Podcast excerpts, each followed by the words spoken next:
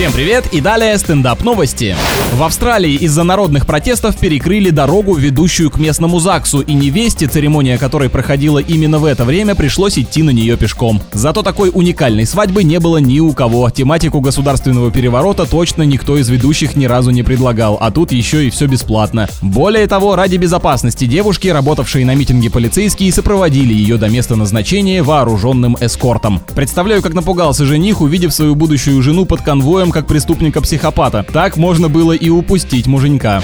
А путешествующая по США семейная пара купила себе в качестве сувенира оленьи рога и оставила их на ночь в машине. Однако к пикапу подобрался медведь и выкрал их, попав на видеокамеры. У Мишки явно в друзьях тот лесной житель, с которого срезали этот аксессуар, и он решил помочь товарищу, вернув собственность назад. С вами был Андрей Фролов. Больше новостей на energyfm.ru.